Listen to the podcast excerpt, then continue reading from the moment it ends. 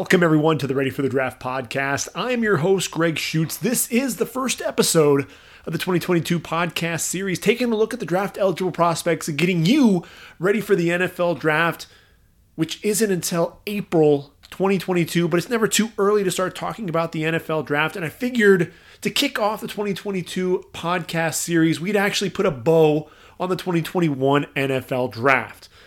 And I started something a couple of years ago. I call it the All Shoots team.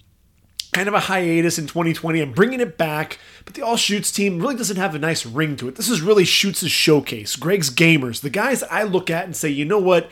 These are the guys that I believe are going to make an impact at the next level at some point. My favorite players in this in this draft in 2021, and I'll tell you what. I look back at some of the guys that did make the formerly known as all Shoots team, now known as Shoots' the Showcase or Greg's Gamers. And that was Allen Lazard coming out of Iowa State. You know, this was a guy who, to me, I, I watched him play, play, against Big 12 defenses and just the size and, and his ability to go up and, and, attack the football in the air. Not the fastest guy by any means, but a guy just uses that big body to his advantage, shielding the ball away from defenders. and, and he got he was undrafted, so he got picked up by the Jaguars as an undrafted free agent. And you know, you're looking at the Jaguars and their roster, they had a lot of receivers, so I didn't expect him to really be the guy there in Jacksonville. But obviously, as we know, injuries hit Green Bay Packers. He's brought on uh, to the main roster uh, onto the active active squad. And what does he do? He balls out a couple hundred yard receiving games there for Aaron Rodgers. And look, you know, he was a nice piece there with, with Davante Adams. You know, they needed a slot receiver. They drafted Amari Rogers, but I think Allen Lazard has solidified himself as one of uh, the, the top receivers there in Green Bay. And he was a guy that, to me, when I looked at him coming out of college, I said, this is going to be a guy who I think at some point is going to make an impact. So that's really what I'm looking for. All three days of, days of the draft, and we're even going to take a look at a couple of undrafted free agents as well, guys that I'm going to be targeting, saying these are guys to keep an eye out for. So without further ado, let's jump into the quarterback position first and foremost. And we know that Zach Wilson was one of my favorites. If you listen to the podcast, you know that this is a guy who just absolutely uh, set the world on fire there with BYU from the start of the season. What he did against Navy, BYU blowing out Navy, really kind of set the tone for uh, Kalani Sitake and the BYU Cougars. Look, you know, over 3,600 yards uh, passing, 33 touchdowns, just three interceptions, 73.5% completion percentage. A guy who had the arm strength pushing the football down the field, really off platform was where he was at his best. Uh, you know, we saw where he was rolling to his left, making a throw to his right. Uh, you know, at his pro day, guy that with the ball placement down the field, especially putting the ball where only his guy can get to it, and there was really tight coverage as well, just perfect passes. Zach Wilson, you look at what the Jets have done; they've built that offense around him, giving him some playmakers. Brought in Corey Davis. They've got Denzel Mims, who I think is a budding star. Jamison Crowder, the veteran there in the slot. Then they get that speedster. They get Elijah Moore in the draft. You'll be hearing more about him in just a little bit. Keelan Cole, a veteran there, presence as well.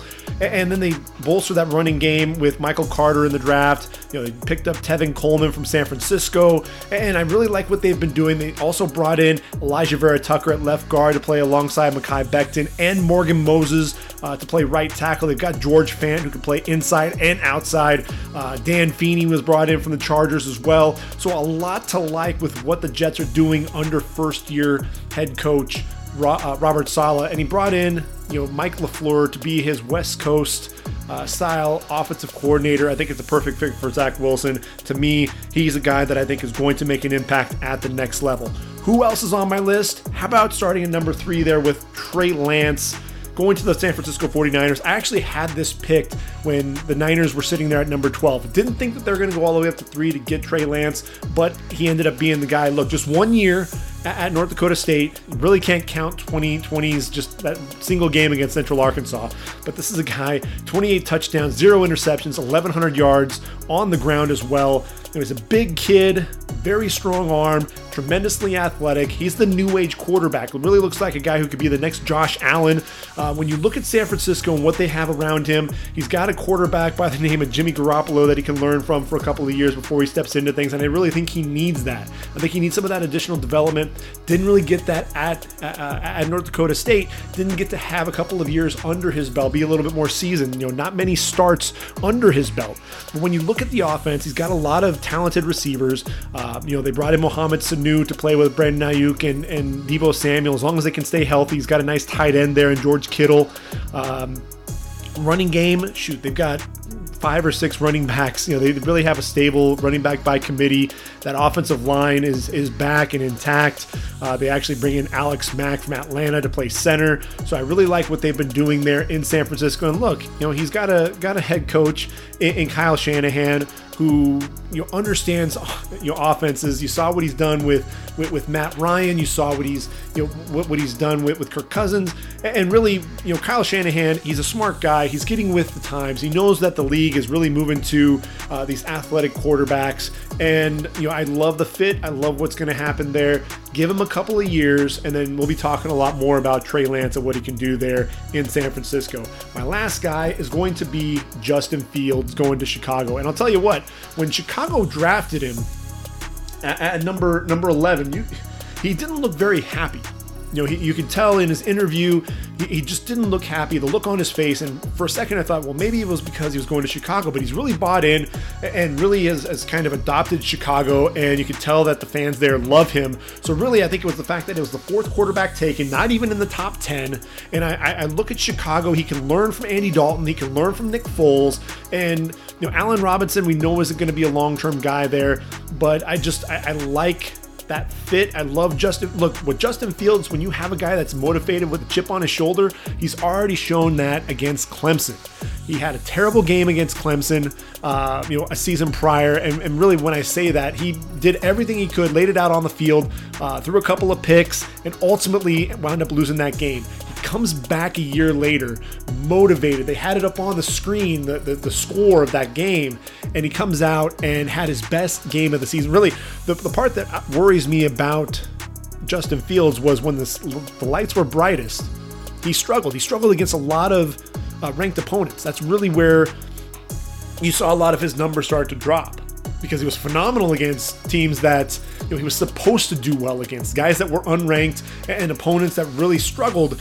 And then when it came to stepping up, he wasn't able to do that. He proved that he could do that against Clemson, and a highly motivated Justin Fields is a dangerous quarterback. I really like that fit, and uh, he's going to learn from some some veterans there, you know, the stopgap quarterbacks for him, and I, I just I love that fit. Moving on to the running back position. If you listen to my podcast, you know I'm a huge fan of Najee Harris. Why? This guy's the most complete running back in this draft. Don't let anybody fool you with anybody else. Najee Harris can run through you, he can run by you, and ask Nick McCloud, he can jump over you as well.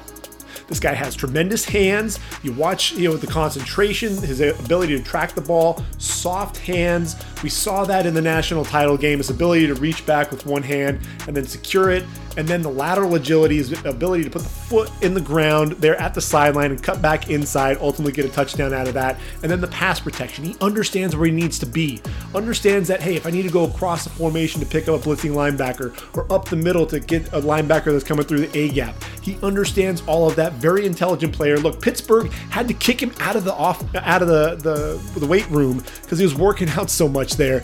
He's the guy to me that is motivated, a guy that's going to go in there. And look, Steelers, it's all about blue collar, right? Just really physical running game. We saw them with Franco Harris, Jerome Bettis, even with Le'Veon Bell for a time. And I think they're getting back to their roots and having Najee Harris, that's the future of that offense. I love, love, love that pick there for Pittsburgh. And I mean, I mocked it as well, you know, him going 24 overall. Both of the Carolina running backs. North Carolina Tar Heels, Mack Brown bringing in Thunder and Lightning. He saw that when he was at Texas going up against Reggie Bush and LenDale White at USC. Brings his own there to UNC and uh, from LA to Chapel Hill. You know, you've got Javonte Williams and Michael Carter, two guys that I'm looking at. Yes, shoots a showcase, absolutely. Why? Javonte Williams, he's a bigger back than, than Michael Carter, and, and really what I love about him He's 5'10, 212 pounds, but he's solid. He, welcomes contact. The contact balance is tremendous. Uh, you see the vision, his ability to make plays, not only in space, but find those holes and, and get to it in a hurry. Uh, I, I, like the burst out of him. He has the speed to go the distance, and he's a pretty good receiver coming out of the backfield as well. And, and what I really like about him, you look at Denver right now, they've got Melvin Gordon. They've got uh, you know Royce Freeman. They don't have Phillip Lindsay anymore. Uh, no longer on the roster there. And really, when I look at uh, you know Javonte Williams, he's going to share the backfield with Melvin Gordon, and that's okay with him. He can still do what he can do uh, you, you, saw that against Miami. Even though Michael Carter had a 300 yard game, he still put up over 200 yards against the Hurricanes as well. So I, I, don't worry about him going to, to Denver and not being able to showcase what he can do right off, right off the bat. But I'll tell you what, Michael Carter going to the Jets in round four, the second pick in round number four.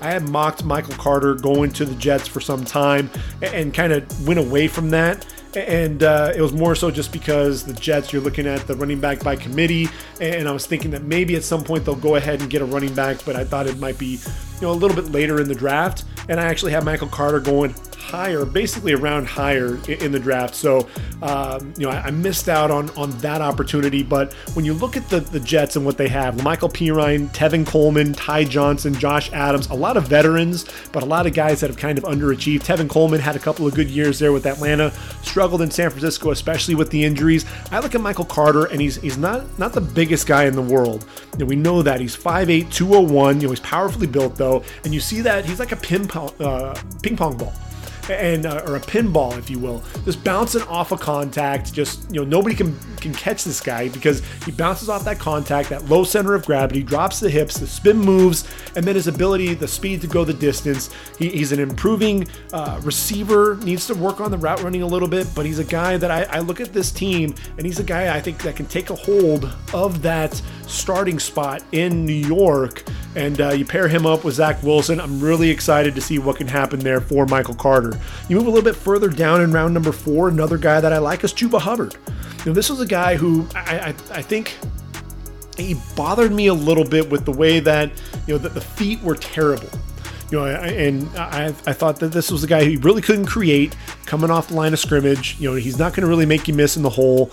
Um, but what he does do, he excels in space, and that's really where uh, I look at Joe Brady there in Carolina and He's backing up Christian McCaffrey, and he's really going to be asked to make some of those plays on the outside. I think this is going to be a guy that's going to be catching the ball. He's going to get, you know, Joe Brady's going to get creative. And I look at a guy like Clyde Edwards-Helaire, what he was able to do for him there at LSU. I think not only is Christian McCaffrey going to have a big year, but I'm expecting Chuba Hubbard to not only be the backup, he's going to secure that spot, but then he's also going to be a guy that's going to be making a lot of plays in space. Show off those hands, and if you can catch that football, he's going to end up making a nice impact there. I just I love that fit.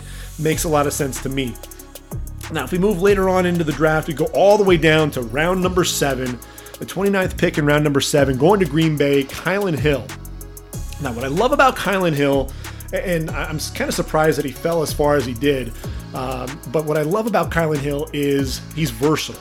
And what I mean by that is he was the bell cow for Mississippi State over 1,200 yards, led the SEC in rushing, and then he comes back. Mike Leach is now the head coach of the Bulldogs. Joe Moorhead's out. The, the pirate, the, the mad pirate there, Mike Leach, is in, and in three games, he had 23 receptions. So you definitely know that he can catch the football out of the backfield. He's one of the better pass protectors in this year's draft. I look at Green Bay, you've got Aaron Jones, you've got A.J. Dillon. They need a third running back now that Jamaal Williams is gone. I think Kylin Hill is going to end up being that guy. And even if he loses out to Dexter Williams or Patrick Taylor, I think somebody's going to pick up Ky- uh, Kylin Hill. And I think he's going to be a guy that ultimately is going to find not only a home, but a guy that's going to share a lot of the workload and, and be able to showcase his ability as a pass catcher as much as anything. So moving on to the receivers, and obviously when you talk about the wide receivers in this year's draft class, you have to start with Ja'Marr Chase. Six foot, 201. And look, everybody talked about how spectacular DeVonta Smith was, right? Uh, coming out of Alabama, Heisman Trophy winner. But look, Ja'Marr Chase was DeVonta Smith before DeVonta Smith was. Um, you know, 84 catches, over 1,700 yards, 1,780 to be exact. 20 that's 21.2 yards per reception on 84 receptions, incredible, and 20 touchdowns. He and Joe Burrow put on a show, you know, under Joe Brady, and look they get to recreate that in Cincinnati. I love this fit. And honestly, for a while, I was looking at that and I was had Ja'Marr Chase mocked going number five overall. Ultimately changed up and went with Penei Sewell, thinking, well, they got to protect Joe Burrow because of the knee. But I should have known better because you also saw them trade for Thaddeus Moss, who was his tight end at LSU. They're surrounding him with a lot of familiar targets in that offense. I'm looking forward to seeing what, what Ja'Marr Chase can do. Look, this guy is physical. He's going to beat you up. He's a bully out there. Not necessarily the fastest guy known for his speed, but he still has that 4 4 capability. Not the best route runner, but even still, you know, not like Justin Jefferson type uh, type route running, but he's solid. He's getting better, and I think you're just going to see we're just scratching the surface of what Ja'Marr Chase can do. And look, he sat out 2020, so really we want to see him hit the ground running in 2021, and he's got Joe Burrow as his as his quarterback. So what can go wrong, right? Uh, and moving on, last pick uh, in terms of the receivers in round number one, 27 overall, going to Baltimore, Rashod Bateman. And look, I, I look at uh, the Ravens and I love what they did because they were dead last in passing in 2020. Miles Boykin did not take the step up that they were expecting. Yes, they drafted. I'm sorry, they, they signed Sammy Watkins in free agency. Sammy Watkins is basically that veteran that's going to help these younger guys with uh, with that next level, making that jump and really being the the uh, the talents that they are. They've got Hollywood Brown already. Hollywood Brown's going to be your, your speedster, your, your deep threat. Rashod Bateman's the guy who's going to be that all around receiver. I ultimately expect him to end up taking over that starting spot for Sammy Watkins. And look, Rashod Bateman in 2019 was the Big Ten wide receiver of the year, over 1,200 yards receiving. And a guy who is so adept at that slant. He's so good winning off the line with his footwork, with the hand usage. He wins with those slants and you just see him slant after slant after slant. But then he uses that and sets up the double moves. A lot of the sluggos, he's setting guys up. Uh, the route running, that you know, he, he's savvy there. And look, he actually was running, you know, sub four four. And for a guy his size, I'm really expecting him to do some big things there in Baltimore with Lamar Jackson, six foot 190. Rashod Bateman, love that pick. And I'm going to jump ahead a little bit to round number four. Uh, Tylan Wallace, a lot of receivers taken ahead of this guy, and I'm really surprised because this was a guy as a sophomore was a Biletnikoff Award finalist and just dominated the competition. Battled some knee injuries, and I think that's ultimately why uh, he did fall. Still had 900 yards while battling the knee injury in 20, uh, 2019. 2020 also, really getting back from that knee injury, suffered some uh, some other just nagging injuries, still over 900 yards. But what I love about Tylan Wallace is, you know, he showcased his ability to, to to run sub 4-4 at the Exos Combine, but it's the physicality. He loves contact. He plays so much bigger than his size. You'd be surprised that he's only 5'11", 194 pounds. But a guy who just loves to elevate, go up and over you, uh, a guy who he, he draws in that contact, and then that late separation, his ability to jump back and high point the football angling himself away from the from the DB. Love that pick for Baltimore. I look at, at Tylan Wallace. He could end up being that number four receiver, ultimately fit in as that number three receiver once Sammy Watkins moves on. I mentioned Elijah Moore sitting there in round number two. Second pick of round number two, I actually had him going in the first round, so I was a little bit of a surprise that he fell. But look, Jets, they needed a guy, a speedster in the slot. Jamar, uh, I'm sorry, Jamison Crowder is more of a, you know, 4-6 guy, a guy who's going to be more of a possession receiver. Elijah Moore, 5'9", 178 pounds, over 1,100 yards receiving, eight touchdowns in 2020, a Biletnikoff Award finalist. He's going to be a favorite target of Zach Wilson. Look, Zach Wilson loved to hit uh, Dax Milne, his, his guy in the slot, a guy that could get vertical. Um, and I, I think a more explosive receiver like Elijah Moore is going to see that football coming from Zach Wilson um, early and often for sure. Um, Dyami Brown, 19th overall pick in uh, in the third round, going to Washington. The Washington football team did a great job here. He's 6'1, 189 pounds, and really what Washington was looking for, they needed to get a guy to pair up with uh, with Terry McLaurin. And I, I, like what they did bringing in Curtis Samuel. I thought that was a great pickup there, but they needed another speedster to stretch the defense. Adam Humphries is not going to be your answer. He's going to be more of a slot guy. Kelvin Harmon's battled injuries, but he's not a vertical threat. Antonio Gandy Golden, if he's able to come back from his injuries, he's a big target. So you're not really expecting him to uh, be that guy that's going to stretch defenses. Dyami Brown, if he can get those. Uh, those hands under control. He had some untimely drops coming down the field. If he can shore that up, I love that pick. Um, and I, I, would be remiss if I didn't also speak to Terrace Marshall Jr.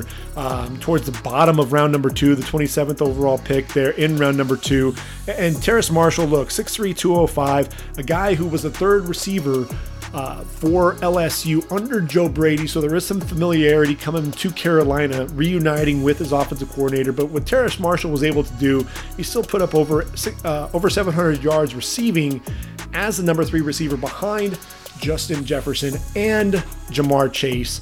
And so when you look at him this year, I'm sorry, it was just under 700 yards. He went over 700 yards this year. Didn't have the quarterback play that he did, uh, obviously, in 2019, but still ended up putting up double digit touchdowns for the second year in a row. But what I mentioned about him being the number three receiver, that's what he's going to be in Carolina, possibly even the number four guy when you think about it, you've got Robbie Anderson and you've got DJ Moore catching passes from Sam Darnold, and you've got a healthy Christian McCaffrey. I think this is going to be a great fit for Terrace Marshall, and I think he's going to end up having a, um, you know, a nice rookie season being surrounded by all of those guys. I'm going to give you one last name, and that's uh, Amon-Ra St. Brown. So look, Amon-Ra St. Brown, seventh over, uh, seventh pick of the fourth round, and Amon-Ra St. Brown. Look, you know, speaks five languages, very intelligent player. You know, the, the brother of, of Equanimeous, you know, Osiris St. Brown, uh, and his father, former Mr. Olympia. This is a guy who you know is going to be a workout warrior uh, in the weight room for days. But what I love about him is the savviness. He knows uh, where the holes are in the zone, understands the route running ability, and he's just so smooth. Very, you know, deceptive speed, uh, because you know he, he's just a smooth athlete, just a smooth player, and you know he's going to, to Detroit. And Detroit, you look at Jared Goff and you look at the relationship that he's had with uh, you know, a guy by the name of Robert Woods, who is also a Trojan receiver.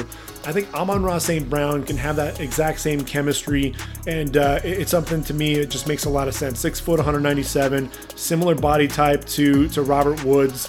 Uh, I love that fit there for Detroit. They get him in in, uh, in, round number four. I thought that was a round later than he was actually going to come off the board. Um, so definitely good value there. Moving on to the tight ends, and look, come on, Kyle Pitts. This dude is an absolute freak of nature. I would have loved to have seen him pair up with um, Julio Jones, but obviously that wasn't going to happen. So this is going to be a favorite target for sure of Matt Ryan. Look, 6'6, 245, guy that's running in the four fours. Uh, you know, 43 receptions, 770 yards, nearly 18 yards per reception, and 12 touchdowns. Only played in eight games because of that concussion. You know, Lewis Cine, you know, as, as he was going up the seam, uh, took a huge hit there, uh, targeting penalty.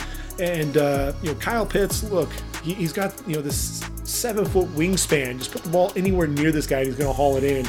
And when you watch him, you know, he, he set up, you know, Kelvin Joseph, one of the better corners in the draft, set him up uh, coming up the seam and really just made that, that subtle step, subtle move to the outside. And once he opened himself up just a little bit, took advantage of it, went vertical, and ran right by him for a touchdown.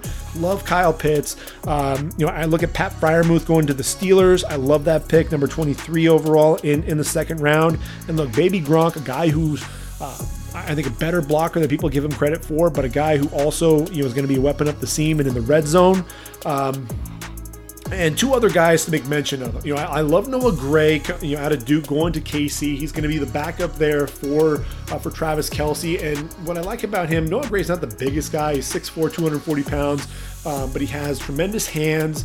A guy who runs really well, and a guy who I think is is ultimately you know, he's going to benefit from playing with Patrick Mahomes. I think you're going to see a guy who's going to uh, be one of those fantasy sleepers you know, when, when it's all said and done. And then uh, the last tight end taken in round number five, no less, uh, a guy from the Central Missouri Mules. That's right, Central Missouri Mules. You heard that correct. Zach Davidson. This is a 6'6, 6'7 tight end uh, who plays like a receiver, runs really well, has tremendous size.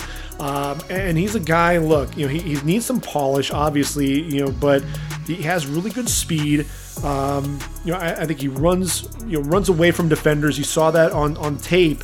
Uh, but he, he's able to make the go up and, and make the contested catches, the 50-50 balls, and he's going to Minnesota. Now that Kyle Rudolph is gone, they need a second tight end to go with Irv Smith Jr. And I think Zach Davidson's going to be that guy. Look, this guy was also the backup punter uh, for the Mules. So, you know, a guy who's not going to be much of a blocker right out of the gate. So they're going to have to work on that. I think Tyler Conklin's going to be really the guy that's going to be more of the blocking tight end. This is going to be a guy. Keep an eye out for Zach Davidson. I'm a big fan. Moving on to the offensive line and Penei Sewell and Rashawn Slater, two guys who we haven't seen play this decade. Think about that. Now, granted, they, they played in 2019, but still, they haven't played this decade.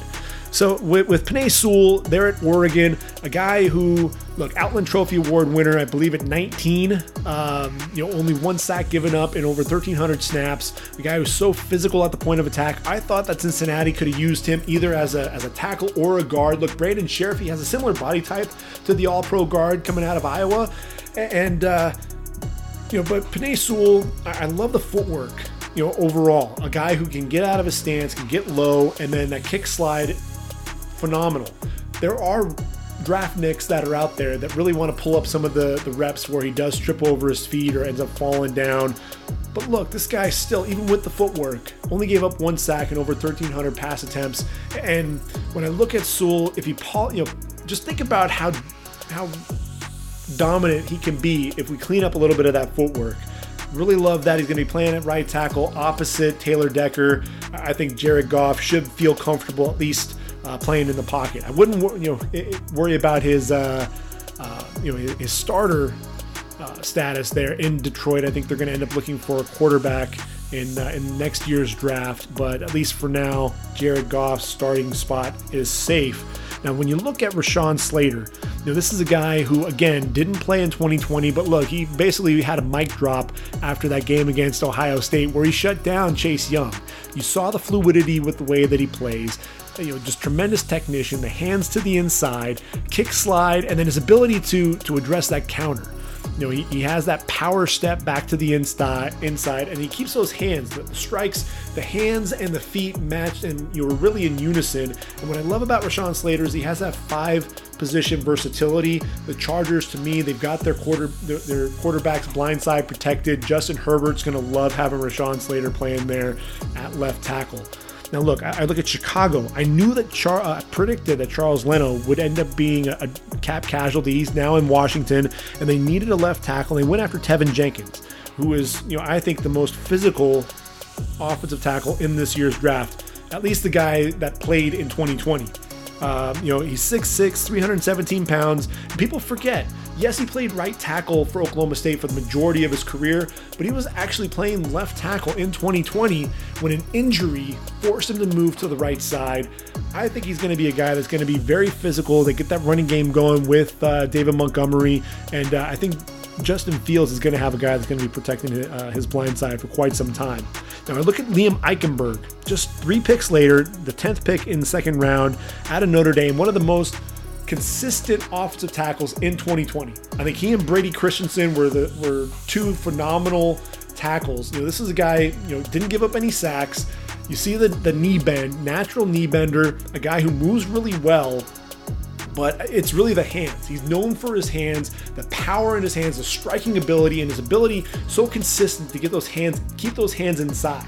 That's really what was key for him because those hands inside, he's keeping those there. He can keep himself square to that, uh, uh, that, that rusher so that even if they try a secondary move, even if the feet aren't necessarily there, those hands are inside and he's able to recover very quickly. He's going to, Dol- to the Dolphins. You've got Austin Jackson at left tackle. You've got Liam, Berg, uh, Liam Eichenberg on the right side. And look, he's going to end up protecting Tua's blind side because remember, Tua's a lefty. So I love this pick there for Miami in round number two. Uh, Dillon Radunz going the 21st pick in round number two. Uh, Ryan Tannehill hopefully will finally get a right tackle to replace Jack Conklin. Uh, you know, I, I, think Dillon Radunz, he's, he's got the power, um, especially in the running game, being able to just drive guys off the football, power drive blocker, but he has some athleticism. You know, I think he struggles a little bit with speed, but you know he's going to be playing opposite Taylor Lewan. I know that they're going to want that physicality with that running game with with Derrick Henry. Love that pick, love the fit. And then I look at Brady Christensen. I mentioned him earlier, round number three, going to the Carolina Panthers. And look, Carolina has Cam Erving that's probably going to start at left tackle, uh, but a guy who has that versatility to play guard or center. So ultimately, they can really work on on the the lower half for Brady Christensen. I think he's more of a finesse tackle, a guy who sets up really well, has these long arms, sits down, you extends those arms, hands inside, and able to really move with this man. Doesn't generate a ton of movement because of that lack of that lower body strength. I think you get that short up a little bit. He's going to beat out Greg Little you know, for that left tackle spot. If you move Cam Erving to the inside, I think he's the guy that's going to be playing there in Carolina for a long time. So that's really, you know, the, are my picks there for the offensive tackle position. If we move inside to guard, uh, Alijah Vera-Tucker, they're out of USC. 14th overall pick. Now, when you think about Alijah Vera-Tucker, AVT in 2019 was a left guard playing alongside Austin Jackson, who was the 18th overall pick in the 2020 draft. Now, he was named the offensive lineman MVP, even with a guy who ended up going in the first round uh, playing next to him. Now, it, fast forward one season, 2020, he's playing left tackle, and I thought he more than held his own. You know, this is a guy who I think is, is a very fluid mover. He really only struggled with speed dealing with with Kayvon Thibodeaux, and I mean, there's a reason why he's going to be a top three pick in this draft, uh, the 2022 draft. As we get into that talk, you'll be hearing a lot about uh, Kayvon Thibodeaux, uh, but he's very smooth, you know, excellent feet you know, I, I, like that pick. I, I, think, you know, he really fits as a guard. He has that Pro Bowl caliber. You know, the Jets traded up to get him. And really, they're they're looking to protect Zach Wilson. I mean, look, you know, you've got Mekhi Becton, you've got AVT. They bring in Morgan Moses on the right side. I think George Fant's going to end up playing right guard they're doing all the right things there in uh, in New York. Love that pick. Uh, I also like Aaron Aaron Banks going to, to San Francisco. You know, 16th pick in round number two. And what I love about this, you know, I actually had it mocked uh, coming off the board there in round number three. So it was a it was a round earlier. And look, you know, I know that Aaron Banks is not the most athletic guy, but I think I'm looking at that right guard position, Daniel Brunskill. I think he's going to end up beating him out and end up being that right guard uh, up front, opposite Laken Tomlinson.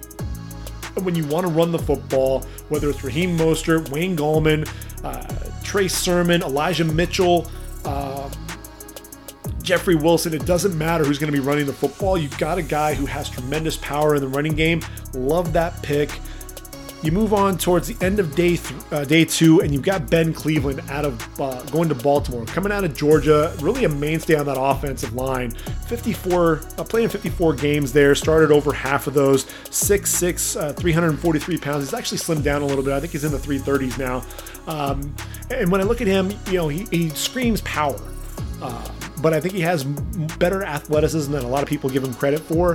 When you look at Ben Cleveland, you know, I, I, I, he's going to be playing opposite Kevin Zeitler, and uh, he's going to force Bradley Bozeman uh, inside to center, which is where he played at Alabama. And I look at Ben Cleveland. Look, Baltimore's looking for the next Marshal Yanda, and Ben Cleveland might end up being that guy. This guy, you know, he's he's completely country. Uh, you, you got to love that uh, coming out of Georgia. He's really a character and uh, a guy who I think is going to fit in with what they want to do.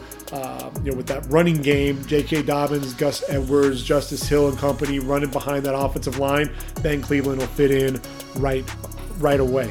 And then one last guy to mention, and that's got to be Quinn Meinerz.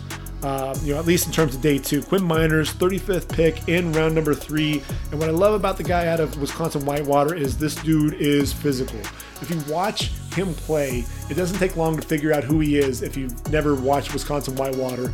You know, he gets out and pulls and then just absolutely lights guys up. You know, his ability to locate and lock in on his target is, is tremendous. And I look at him, they've got Lloyd Cushenberry at, at center, Dalton Risner at left guard. I think those guys really have solidified themselves with Graham Glasgow playing that right guard position. I think that's ultimately where Quinn Meinerz is going to fit in. He's going to provide absolute, you know, perfect depth um, with his ability to play anywhere along the interior of that line. But I think his home ultimately is going to end up being uh, next to Cushenberry there at right guard. But a guy that I absolutely love. And one guy for day three, and that's going to be Trey Smith.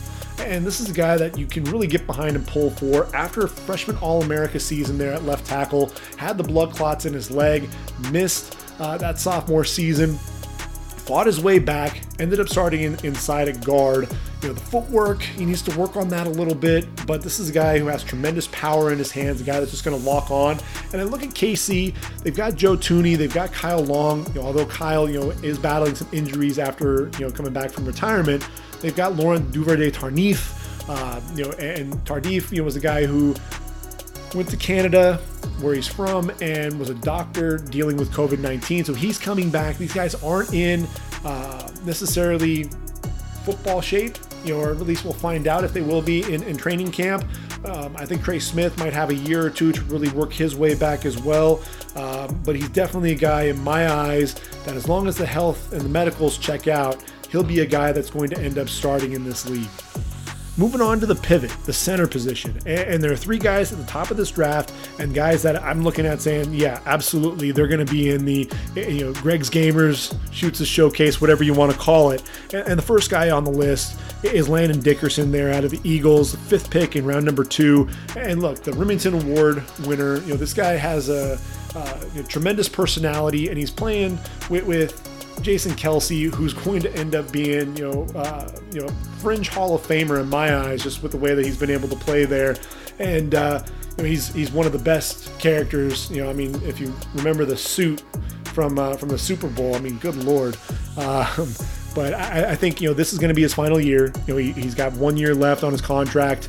I, I think Landon Dickerson, um, as long as the knee holds up, you know that's really the biggest thing. You know he, he's had multiple knee injuries.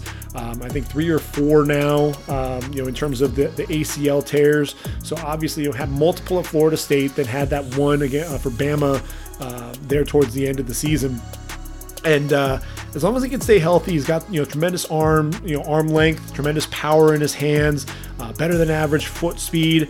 Um, he'll he'll fit in right away and take over that spot from Jason Kelce. Um, but you know he'll get to learn in that one season with with uh, Big 62.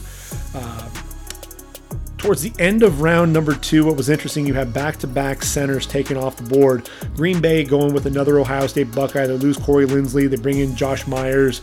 And honestly, you know, you're replacing one Buckeye with another. Tremendous football IQ. Not the best athlete, but a guy who I think, you know, he was a mainstay there along the Buckeyes offense and, you know, three year starter. Uh, you know, a guy who plays with really good pad level, I thought. Um, you know, at times he did struggle, you know, and that's really where he got himself into trouble. He's a six-five center, so he, the pad level does creep up a little bit, but he's very nasty. Uh, a guy who's very powerful, has really uh, power in his hands, and I think that's part of his game. What really is able to neutralize the guy in front of him, and really, I think the Chiefs got the best center in the draft, sitting there with the 31st pick in round number two, and that's the Oklahoma Sooner, Creed Humphrey, 6'4", 302. And let's talk about what a special player Creed Humphrey is for a second. Um, I think Orlando Brown, the left tackle there, really probably clamored for for Creed Humphrey coming to the Chiefs. And look, you know, as a, as a redshirt freshman, he's got four NFL linemen around him. You've got Orlando Brown at left tackle, you've got Cody Ford at right tackle. You've got Ben Powers on one at one guard position. You've got Dru Samia at the other. All four of them drafted and in the league, right? And so he's the redshirt freshman there at the center position.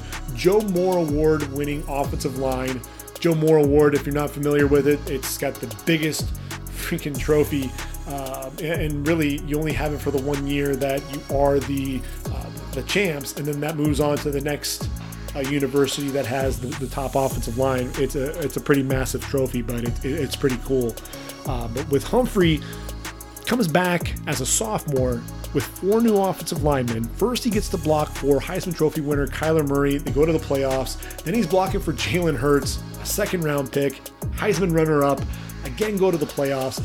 And then he's blocking for Spencer Rattler uh, as a junior and uh, just phenomenal athlete, a guy who you know he was a, a former wrestler, understands leverage, um, plays with tremendous leverage, and, and, you know he just once he gets his hands on you, it's all over. You know he's got that wrestler mentality, that mean streak, um, and, and, I think he anchors well. You see the change of direction. They run a lot of that that, that guard tackle pull and you really see him being able to hold his ground, being able to get out in space and move as well.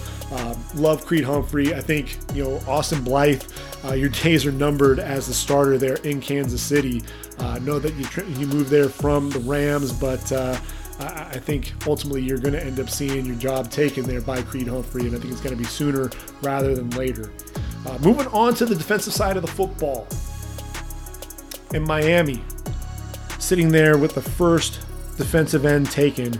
They stay in state. Really, the guy doesn't have to move locker rooms. You know, staying there in the Hard Rock Stadium. Jaelan Phillips, the most complete defensive end in this year's draft, a guy who can rush with, with speed off the edge, a guy that can beat you on the inside, and then he has the hand, speed to power, the bull rush. You absolutely see that. And when you look at Miami, they needed guys coming off, firing off the ball. I think Phillips can be, uh, you know, an edge rusher with Andrew Van Ginkel. They've got Christian Wilkins. They've got Emmanuel Ogbah. I think he'll fit right in as a day one starter um, and, and a guy that's going to bring pressure coming off the edge. The biggest thing, that the biggest concern are just the injuries. This is a guy who battled uh, a wrist injury and really it was the concussions. Um, went to UCLA, was the top draft, uh, the top recruit, and thought about retirement ultimately transfers to Miami, and in, in, his first year of really being healthy for the entire season, we just got to see exactly what he was able to do. You know, a guy that can run in the four fives and uh, has tremendous speed.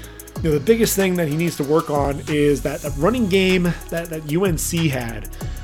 And just time and time again, Jaelan Phillips got caught inside. He always wanted to take that inside rush, and really it was an easy read for both Javonte Williams and Michael Carter to make They'd see that and they'd bounce it to the outside. And uh, with him crashing down, there was nobody on the outside and they were able to take off for big plays. Or maybe they just have to make one defender miss and they were able to do that time and time again. He got himself into trouble. He's got to learn that. But a guy who I know is definitely going to be crashing off the edge early and often. I love what the Colts did, um, you know, bringing in Kwity Paye and Dayo Odeyingbo.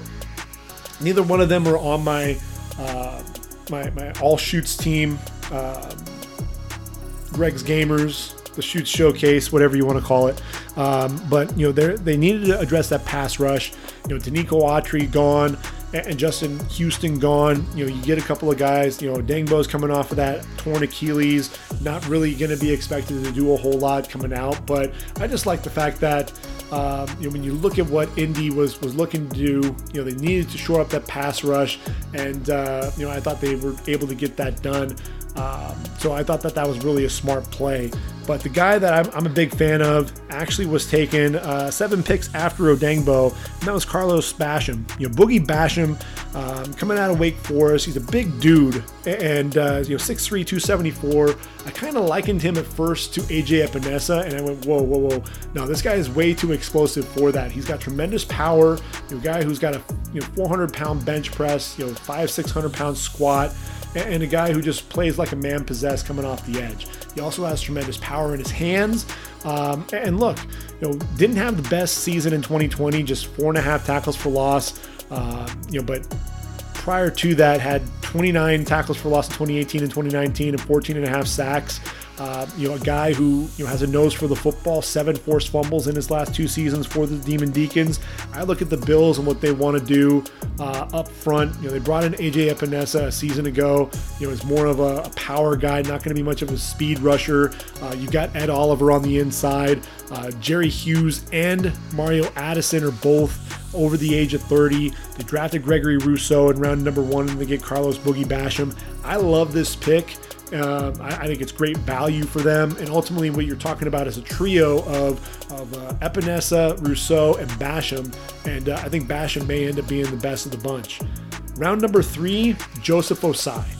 come on, the guy out of Texas, a guy who, you know, you look at his stats and you know you're like, all right, well, 15 tackles for loss, five sacks. But no, this guy was living in opponent opponent's backfields. You know, and this is a guy, you know, he, he needs to do a better job timing the snap count, to be perfectly honest with you. This guy seemed to jump off sides all the time. But a guy who just tremendous effort and uh, tremendous speed coming off the edge. He's a tremendous athlete, a guy who played linebacker for a time, also was an edge rusher there for, for Texas. Um, but they need an edge rusher to, to complement Trey Hendrickson. You look, Hendrickson, 13 and a half sacks in New Orleans, but he was playing opposite Cam Jordan. Can he do it on his own? Probably not. But they bring in Joseph Ossai. They've got Sam Hubbard there as well. Uh, I think that this was a tremendous pickup and a guy who I think is going to make an impact early there at the defensive end position. When you're talking about impact, there may not be a guy uh, in this draft who meant more to his defense in 2020 than Ronnie Perkins for OU. And when I say that, number seven was suspended for five games uh, due to uh, the marijuana uh, test that, that, he tested positive for in, in uh, prior to the Peach Bowl. He and his running back Rhamondre Stevenson both sat out those five games. And, and look, this is a defense. They lost to K State and Iowa State, and they just they looked lost. You know, this was a team, you know, Alex Grinch, you know, shaking his head. I mean, they look like the defense under Mike Stoops. And then number seven shows up and it completely changes the game. His energy the team was feeding off of it. You know, this is a guy who had a relentless motor coming off the edge. You saw that the power in his hands. One of the more complete uh, pass rushers in this draft. He's not the biggest guy, and that's really the thing that I think you know may have, have caused him to fall just a little bit. Um, he's 6'3", 253, but you see the power in his hands. He's very disruptive, getting up the field, very good shooting gaps, uh, getting off blocks as well. Um, you know, just the speed and, and, the closing speed. And but what I said about you know him rubbing off on his teammates, suddenly you saw you know four, five, six guys wearing crimson and cream flying around to the football. That endless motor, that disruptiveness, um, a guy who just wasn't going to give up on the play. You saw that in that defense suddenly when this guy took the field. So when I look at this team and I look at what they're going to be doing, obviously they brought in Matt Judon. Um, they've got Anfernee Jennings there as a pass rusher as well. Uh, Kyle Van Noy was brought in. They've got Chase Winovich. So they've already got a lot of guys that can get after the passer. But I think Ronnie Perkins is going to be someone who you know, wants to get him out on the field, give him his chance. I think Ronnie Perkins is going to have a big year. Um, it's just a matter of when that's going to be, what what year that that will be. It's probably not going to be year one, uh, but give him a couple of years, and I think he's going to be a guy that's going to uh, make some big plays. Uh, Tennessee, I love what they did in round four. Rashad Weaver. And Rashad Weaver, you know, everyone talks about Patrick Jones, and I like Jones going to Minnesota to pair up with Danielle Hunter. But when I look at at uh, at Tennessee, they've got Denico Autry. They brought him in. They've got Je- uh, Jeffery Simmons up front, but they need a guy who's really going to be a threat rushing the passer. And what I love about Rashad Weaver is this is a guy tremendously productive and a guy that you know, that just doesn't quit. You know, a guy who battled some injuries. You know, that knee injury was really a big, uh, big issue for him. 6'4", 259, and uh, in 2018.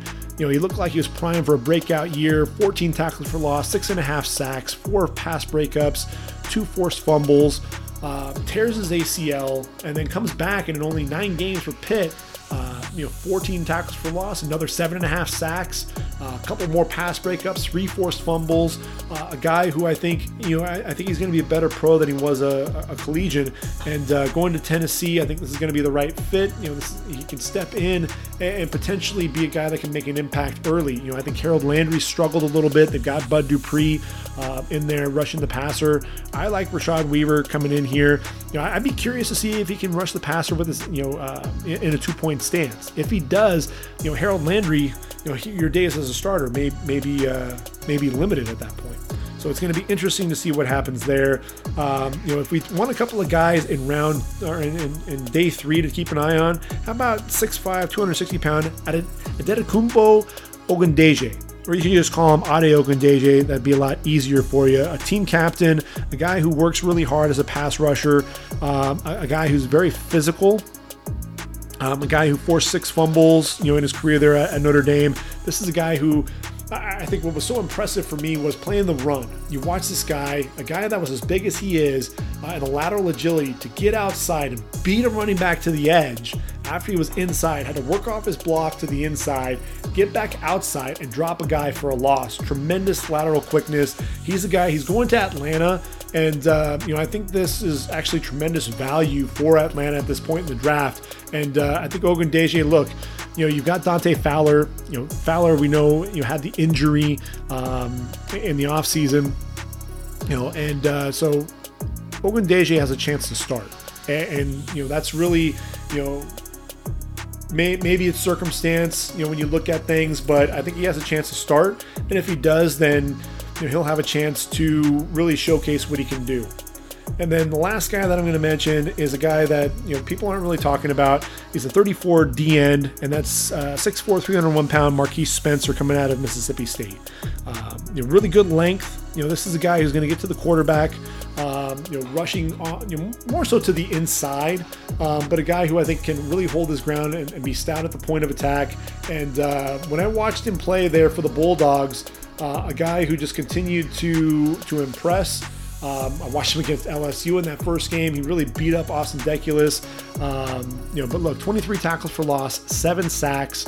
Um, like I said, he, he's really more of a 34 defensive end, so it's kind of unfair to put him in the in the conversation here with the DNs because uh, he really played more of a defensive tackle position um, for Mississippi State. But a guy who I think has a chance there in Denver. Denver, you know, always on the lookout for some additional um, DNs in that 34 defense there that Vic Fangio runs. They've got Shelby Harris back.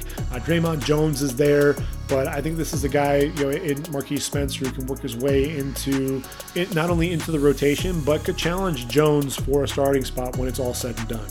Moving on to the defensive tackle position, there are a couple of guys that I like in this draft. One of them is obviously Alim McNeill, tremendous athlete there coming out of NC State, um, 6'2, 317 pounds, and a guy who just the athleticism, a guy who against Virginia drops back, uh, you know, had basically three guys blocking him, but able to elevate, get his hand in the air, tip the ball to himself, and then return the ball 18 yards for a touchdown. Um, you know, I look at them. They've got Michael Brockers, and then you've got Levi Onwuzurike and Alim McNeill. I love, love, love what Brad Hopkins is doing with, with the Lions up front defensively. And uh, Alim McNeill is going to be a guy that I think is going to, you know, make some plays in opposing backfields. A guy that knows how to get after the quarterback and is stout against the run. There aren't too many guys in the league that are like that. And uh, that's why Alim McNeill was taken as high as he was. He was taken in round number three. This wasn't a really deep defensive tackle class. But look, 17 and a half tackles for loss, 10 sacks, five pass breakups, couple of forced fumbles in his career uh, for the Wolfpack. He's the guy to keep an eye out for, as is Milton Williams. Physical freak, 6'3, 284, a guy that was running a sub 5, 440. Uh, you know, and, and I think it was 484, you know, when I think about it. But he's going to the Eagles. And let me tell you a little bit more about this guy. Again, 6'3, 284, uh, 19 tackles for loss, 10 and a half sacks in just three seasons at Louisiana Tech. And uh, just so explosive coming off the football. Uh, a guy who I think is going to be shooting gaps and get into you know the penetration. The guy that's going to play a lot like Geno Atkins at that three technique. And when you look at the Eagles, here's where I, I think it's to, you know, he'll, he'll, he'll be challenging a Javon Hargrave uh, for a starting spot to play next to uh, Fletcher Cox. You know, that's ultimately where I think he's going to try to shoot for. And uh, a guy who I actually thought was going to end up going to a team that runs a 34 defense because I think he'd be exceptional as a, as a D end. But I really like him shooting gaps um, as a pass rusher on the inside and a guy that I think can, you know, convert that speed to power. Tremendous upper body strength as well with him. So he's going to be a lot of fun to watch. Day three, Bobby Brown III going to the Rams. Love, love, love this pick as well. The Rams doing a tremendous job. They didn't have a first round pick, but they had a tremendous draft. When you look at what they were, you know, obviously what they were looking for, they got to replace, uh, you know, Michael Brockers. I mean, look at, you know, Bobby Brown. This is a guy 6'4, 321 pounds, um, you know, and a guy who just has tremendous power. Know, when you think about power, you think about Aaron Donald. I look at Bobby Brown and he, he might be backing up, you know, uh, Aaron Donald, but I could also see him challenging A'Shawn Robinson opposite Donald.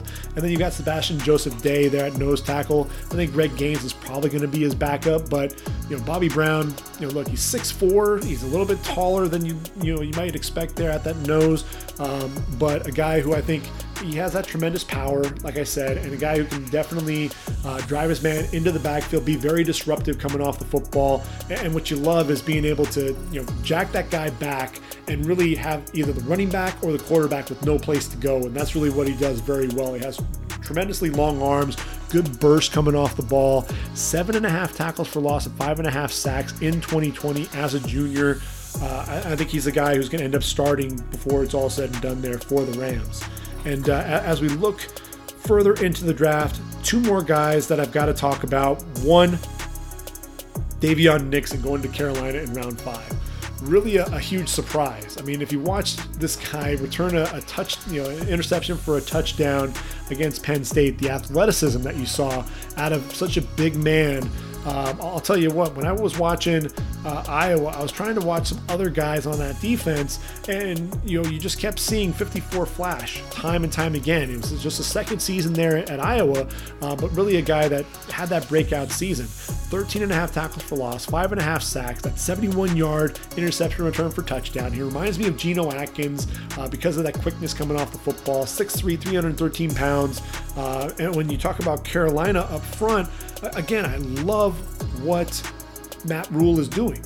You know, uh, he addresses the the, the, the defense last year uh, with Derrick Brown and Yetur Gross Matos. He he drafts Jaycee Horn there at that at that cornerback position. Then he comes back know, he's got Bravion Roy playing opposite Derrick Brown, and he brings in Daviyon Nixon as well.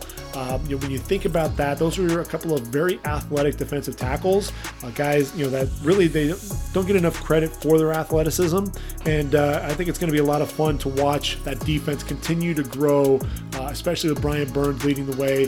Phil Snow has to be incredibly uh, feel incredibly lucky to have have a you know a front four that's really shaping up the way that it is. Green Bay in uh, round number five gets another one of my favorite players in uh, uh, up front, and that's Tedarrell Slaton. TD Slaton, you know, obviously you've got Kenny Clark playing at the nose tackle position. I would have loved to have seen Green Bay go after an end, you know, because TD Slaton's going to be that nose tackle. Maybe you take Kenny Clark. Maybe they're expecting him to move to, to a 34 D end, and they, they play him and uh, and TD Slaton together. Because TD Slaton, let's not get in, you know get mince words here. He's 6'4", 330 pounds. He's going to be that nose tackle, a very powerful run stopper, um, controls the middle of the line of scrimmage. You see him collapse the pocket as a pass rusher as well. Tremendous arm length. That's one of the things he can remain engaged and use that one uh, free arm to just bring a guy down. He has that tremendous strength to bring a guy down. Um, Green Bay didn't do enough, I didn't think, in the draft up front. But I, think adding TD Slaton at least is going to be a guy you have to get your best players on the field. And I think he and Kenny Clark playing alongside one another at least will give them some power up front. So now we move to the to the linebacker position, and I realized that this was a draft where I just loved a ton of linebackers. And obviously, it starts if we look at the inside first. Micah Parsons out of Dallas. Um, you know, Penn State was lucky to have him for the couple of years that they did. Sat out 2020. Uh, ended up being the, uh, the 12th overall pick. I thought there was a chance that Micah Parsons could go to to, uh, Denver.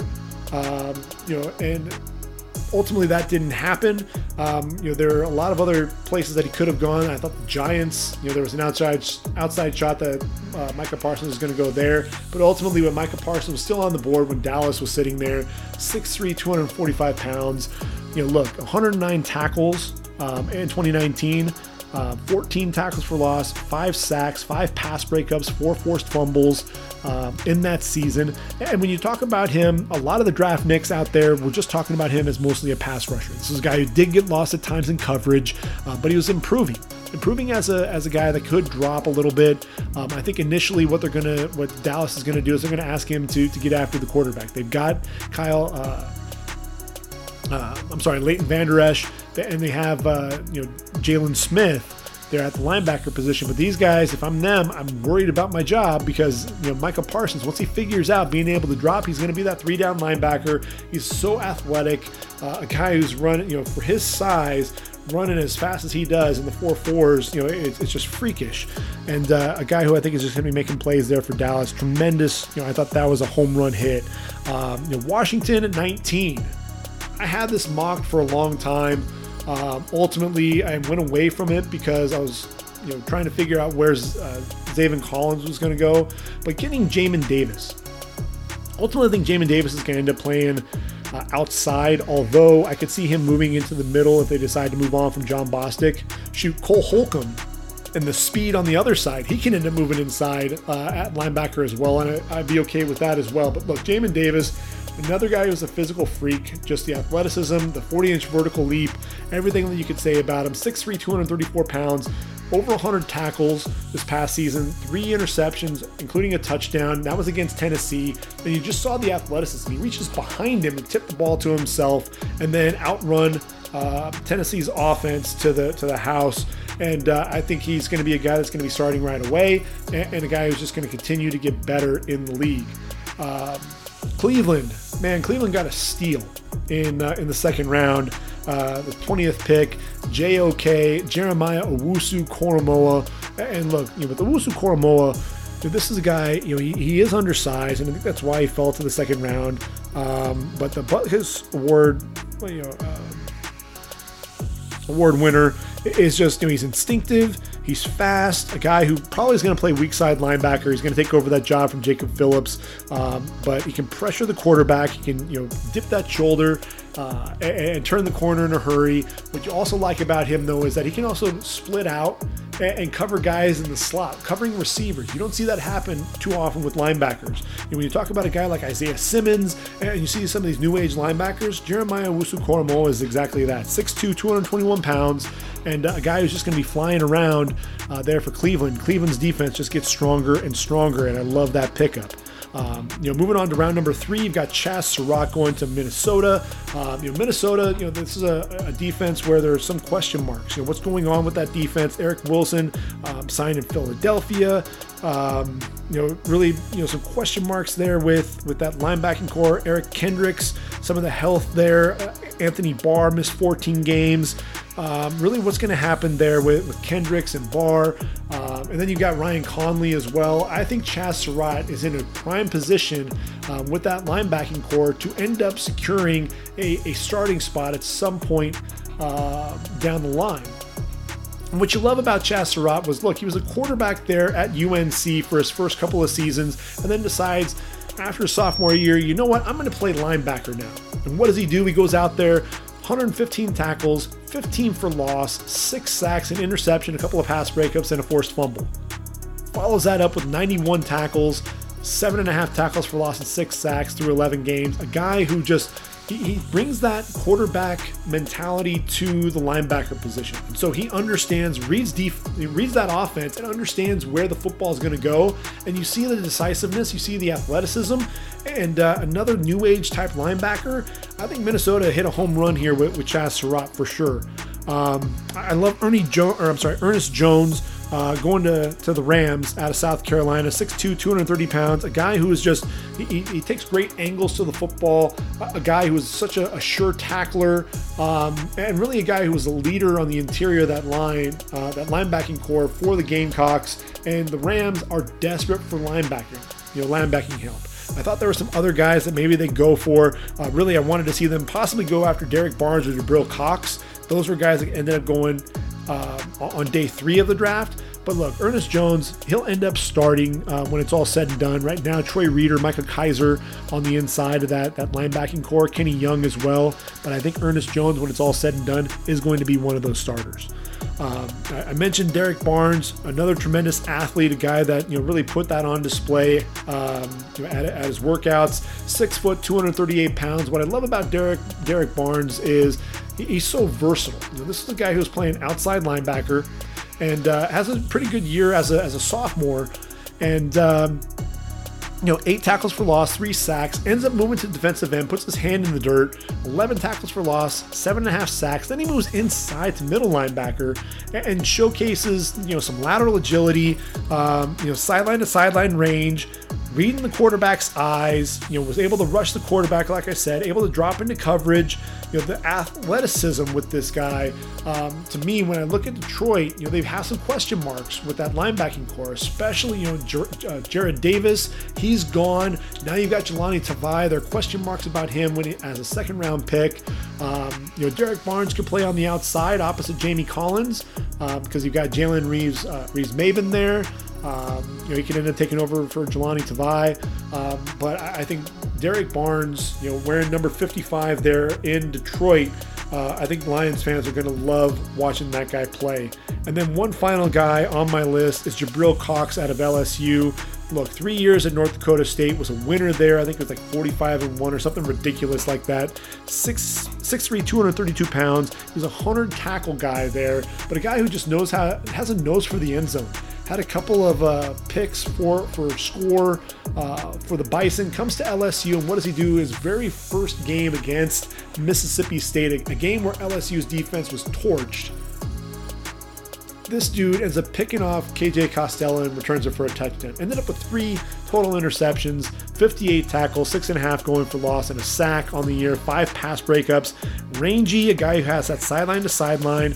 Um, ability can really the, man-to-man and, and yes there is some pass rush ability but the man-to-man ability and that sideline to sideline another guy who's that new age inside linebacker he's going to be a lot of fun to watch and he's going to dallas and honestly you look at Leighton Vander Esch, you look at Jaylon Smith honestly, what you're going to see is Micah Parsons and uh, and Jabril Cox outshine that duo for sure. Moving to the outside linebacker position, again, I mentioned uh, there are a lot of guys to like. One of, really my favorite player in the entire draft was Zaven Collins. Now, obviously, I think someone in Arizona is going to have to help him learn how to uh, how to drive, you know, and, and really let's you know that was a rookie mistake. Ended up getting arrested for for reckless driving. Um, let's, let's keep a handle on things, young man. You know, look, you know, it's the first chance at the at the big life. You know, this is a kid out of Hominy High School in, in Oklahoma, a small town moves on, on to Tulsa. Now he's going to Arizona. He's in the big city. Um, you know, let, us give him a pass for now. Uh, 6'5", 259 pounds. Look, you know, the Bednarik Award winner, Nagurski. Uh, he was just a big play waiting to happen. And look, if you just think that 2020 was where he burst onto the scene, no. As a true freshman, 85 tackles, nine and a half going for loss. Follows that up in 2019, 97 tackles, eight going for loss, and a couple of sacks. But in 2020, in eight games, this dude was all over the field. 54 tackles, and really he was playing that sideline to sideline ability, seven and a half going for loss and four sacks. But at 6'4, 260, this was a guy who was had the speed, the sideline to sideline ability, a guy that was able to go you know, across the formation and chase down a running back for little to no gain. A guy that could get outside and beat running backs to the edge. Then he had the four interceptions. Know, and that was the thing that, you know, it's like, what else can this guy do? You know, he was rushing the quarterback, he's making plays behind the line of scrimmage against the run, and then the inter, you know the interceptions. He's dropping into coverage when they needed a big play. When the Golden Hurricane needed a big play, it came from Zaven Collins. Two of those interceptions going for touchdown, including a 96-yard walk-off interception in overtime against the Tulane Green Wave. You know, this is a guy. Look, eight pass breakups as well, three forced fumbles in his career. And when I look at Zaven Collins, he just screams big play. He, he just screams a guy that um, the athleticism for days, and you pair him up with Isaiah Simmons. Uh, I thought Carolina, I'm sorry, I thought uh, the Cardinals were going to go with a corner uh, to replace Patrick Peterson, but uh, ultimately they go with uh, Collins, and you've got Collins and uh, Isaiah Simmons. I think people will forget about Haason Reddick there in Arizona. Um, when you've got a guy like Zaven Collins running around on the, the inside of that, that linebacking core. But he and Isaiah Simmons are going to wreak a lot of havoc. And uh, as long as he continues to you know, just keep keep that nose clean, not get into any trouble, um, I think Zaven Collins, Carolina, I'm sorry, Arizona is going to love this guy there at 16 overall. Um, moving on to day two, 42nd pick in round number three is Baron Browning there out of Ohio State. And look, number five, you know, when he stays healthy, that's really the biggest concern that you have for him. But he's 6'3, 245 pounds, tremendous size, uh, length, good speed, a guy that uh, has tremendous motor, does a great job, you know, against both the run and and uh, you know, rushing the passer. Um, very instinctive. Look, the thing that was great about Ohio State was they were able to take Baron Browning and Pete Werner and put them out on tight ends, receivers, running backs, and uh, so they didn't have to necessarily go out of their base uh, defense because of these guys. And he's he can get after the quarterback. Does a really good job dipping his shoulder and getting around the edge. You know, he struggles a little bit in coverage, but when I look at Denver, they needed to up the athleticism there up front.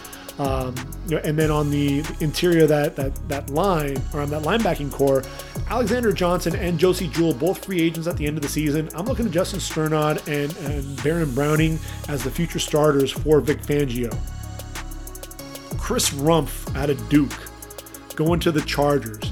And uh, I love this pick because, look, Chris Rumph, a guy who is undersized, you know, we can absolutely agree with that.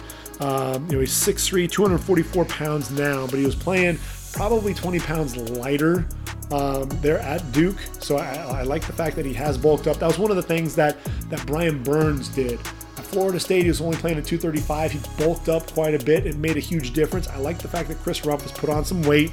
But look, he's gotten better and better as a pass rusher in each, you know, each of his three seasons there at uh, at Duke um, with the Blue Devils. You know, three three sacks as a freshman, six and a half as a, as a sophomore, and then eight as a junior. 33 tackles for loss, 17 and a half sacks.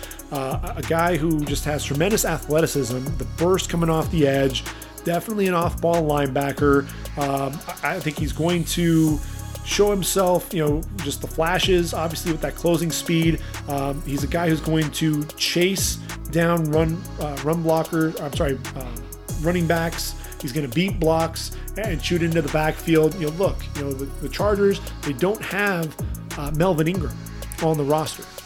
So they've got to find pass rushing help.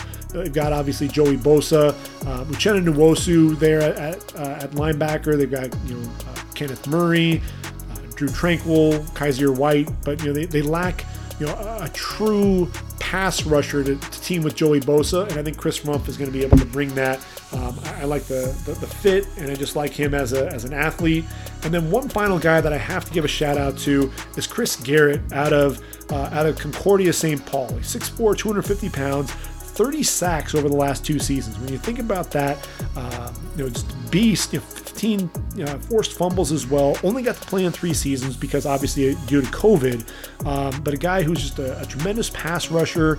And look, to get him in the seventh round, I wasn't sure if he was going to get drafted. I was thinking he might be a. Uh, an undrafted free agent, but I'm glad he was drafted because I think he's not only going to make the team, but I think he has a chance to really see a lot of playing time. You know, they've got Leonard Floyd at one linebacker spot there with the Rams, but uh, you know they've got Ogbo Okoronkwo, uh, Terrell Lewis, you know, guys that, that have kind of underachieved a little bit. You know, Justin Lawler's there.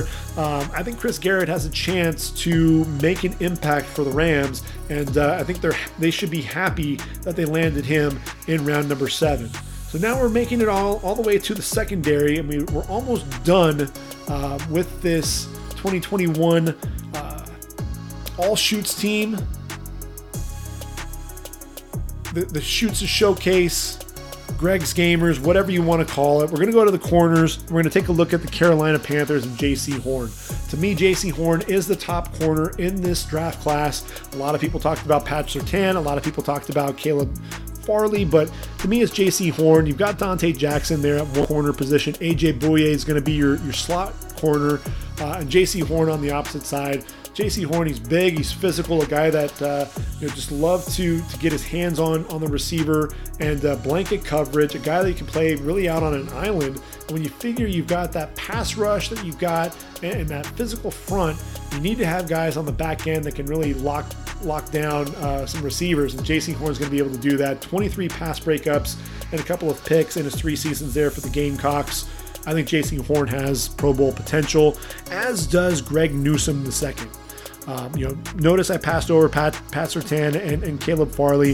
I think Greg, Greg Newsome uh, at 26 overall going to, to Cleveland is a tremendous pickup. You know, and why? When you look at Cleveland, you know, obviously they have Denzel Ward, who's one of the best corners in the game. You look at the opposite side, and uh, you know you've got Greedy Williams. Greedy Williams has struggled. You know, he's battled some injuries, and uh, he hasn't been as polished as he was when, when he was at LSU. So when you look at Greedy, um, you know, you've got Troy Smith or Troy Hill at, at nickel, MJ Stewart on the roster, but you really needed a guy that could be on the outside and pair up with Denzel Ward, especially when you're going to be dealing with a team like KC. You know, when you're dealing with Patrick Mahomes, you need to be able to cover multiple wideouts uh, more often than not. And so when you've got uh, Denzel Ward, you've got Greedy Williams, and you've got Greg Newsome, I think they, they really have started to build that secondary. And Cleveland really smart with what they've done. Um, So I love that pick. I love Greg Newsome there. You know, a guy there at, uh, at Northwestern who just continued to make plays. A guy that, you know, what I've noticed every time I watched him on the deep balls uh, out on that island, that looking lean, he really shortened the, the, the, field for that receiver to make a play. You know, he pinned him against the sideline a lot of times. And uh, look, 20 pass breakups, only the one interception in 2020, but just a, a very savvy, very smooth corner. And I love that pick a lot. We move to day two. Dallas, they, I know they wanted to get Pat Surtain. They ended up not getting him there in round number one, but look, I, I think it, they're actually better for it because they not only get uh, Micah Parsons, but then they get Kelvin Joseph. Uh, Kelvin Joseph is a guy, look, as a, as a redshirt sophomore, led the SEC in interceptions this past season with four, 5'11, 197 pounds. Um, he's an explosive athlete, um, you know, a guy who I think is, is very versatile, a guy that can play um, on the line, he can play off off ball, um, tremendous uh, top end speed as well. Um, a guy who, look, you know, he's going to, you know, not afraid to come up and hit you as well. And when you look at Dallas, they needed to get a guy opposite Trevon Diggs, and I think Kelvin Joseph is going to be that guy. Um, I, I, look at that that lineup, and I really don't see anybody that you know is going to challenge him for that other starting spot. So I love the pick there for Dallas there uh, in, in round number two. The Chargers, the same deal. They get Asante Samuel Jr. I mean, you know, at the top of the draft with the cornerback position, you got Jaycee Horn, the son of Joe Horn, and really the bloodlines continue with Asante Samuel Jr. His dad, obviously, uh, you know, played in the league for a long time. When you look at what the Chargers, you know, the, the Chargers lost Casey Hayward. They, they, well, they didn't lose him; they, they let him go. Um, but the Chargers, they needed another corner. They've got, you know, Michael Davis was re-signed. They've got Chris Harris to play the nickel. Asante Samuel can be a nickel. He can be, uh, you know, he can also play on the outside. Didn't have any interceptions until this this past season. Had two in one game and three overall. And uh, a guy who's just he's in, incredibly smart. You, you see that football IQ coming from his his father, and that's really what I love about Horn, Newsome, and uh, and Samuel is the football IQ. You see it; it just jumps off off uh, off the game film. And with uh, Asante Samuel Jr., 29 pass breakups, you see him just a nose for the football. It's a surprise that he didn't have more picks just with that, that ability to, to get after the football. How about a guy by the name of Benjamin St-Juste, a Canadian, eh? Going to, to Washington. And what I love about St-Juste you know, that I don't think people really give him credit for. I mean, he's just he's a big guy. He's tremendously athletic, and um, you know he he was playing for Minnesota, so not not a lot of people really you know, took took him seriously. You know, he's six foot 202, uh, but had 10 pass breakups there in 2019. Only played in five games in 2020. Battled some injuries, um, and ultimately decided he, would get ready for the you know, for the draft. Um, but when I look at him and I look at where he's going with Washington, Washington needed to get another corner. I thought that that was evident. And, and when you look at Benjamin St-Juste, I think he's ultimately you've got William Jackson uh, the third, you've got Kendall Fuller, Jimmy Moreland. I think Benjamin St-Juste is going to move in there as a starter. Uh, Kendall Fuller will move to the nickel, and then Jimmy Moreland will kind of be, uh, you know, the first guy off the bench. It really solidifies that, uh, that depth there along that position. And then staying in round number three, uh, a guy who's arguably the best ni- pure nickel in the draft is Elijah Molden going to Tennessee. You know, out of Washington Washington, this guy's a ball hawk, just a nose for the football. Everywhere you look, number three was making a play. And uh, you know, when you look at Elijah Molden, could he play safety? Possibly play you know next to Kevin Byard, but I think ultimately he's going to take over that nickel spot from Breon Borders. You know, um, you know, you've got Janoris Jenkins there, you've got Caleb Farley now. Keep an eye out for Elijah Molden there playing the nickel. I think that'd be a, a, a tremendous fit. Um, you know, Zech McPhearson going to, to Philly. Um, you know, coming out of Texas Tech, 5'11, 191 pounds. He's instinctive, excellent body control, uh, a guy who, you know, attacks the football really well in the air. Um, you know, started at Penn State, went to, ten, uh, to Texas Tech, and he's one of those guys that just continued to flash in the in the Red Raider uh, secondary. And uh, you know, he, he's not the biggest guy. I was expecting Philly to go with a bigger corner, but still, he's bigger than the 5'9 Avonte Maddox, uh, who's playing opposite Darius Slay. I think uh, McPhearson has a great chance to end up starting, uh, which would then move Avonte Maddox uh, over to the nickel. I think that's probably what would be the best case scenario for the Eagles. So those are my corners One last guy to talk about, and it's more so just because of what he's able to do in the return game, and that's Avery Williams. He's 5'9, 195 pounds, 39th pick of the fifth round, and he's going to Atlanta. And uh, Atlanta, you know, sure, they, they could use a corner. Um, you know, when you look at the cornerback position, they've got Kendall Sheffield, they've got Isaiah Oliver. Um, they drafted Darren Hall in the draft from, from San Diego State. But what I love about Avery Williams, he's going to take over that, that punt and kick return ability, and a guy who just flat out flies. You know, and so I don't know what the what the future holds for the return game in the pro in the pro game. You know, really what that's going to be looking like. But this is a guy who had nine total kicks returned for touchdown, six punt return, three kickoff return. Um, you know, a guy who averaged 11.6 yards per punt return and 27.4 yards per kick return. Absolute beast there for Boise State. So Atlanta getting a guy who can get it done. You know, granted, you know we have to hope that uh, the return game, you know, we'll still be able to see some semblance of of what we see now. Um, you know, that's really could potentially impact uh, his impact there at the next level. Moving on to the safety position, and, and look, um, you know, Jevon Holland going to the Dolphins.